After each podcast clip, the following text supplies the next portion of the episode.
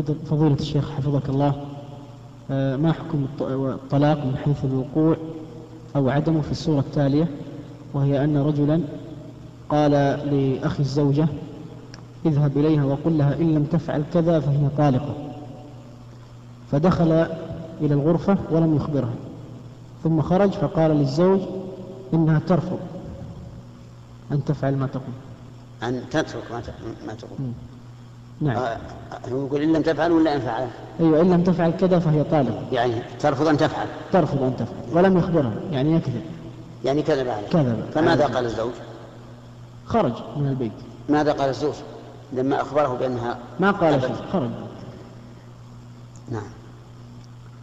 آه لا يقع الطلاق في هذه الحال لأن المرأة لم تخبر.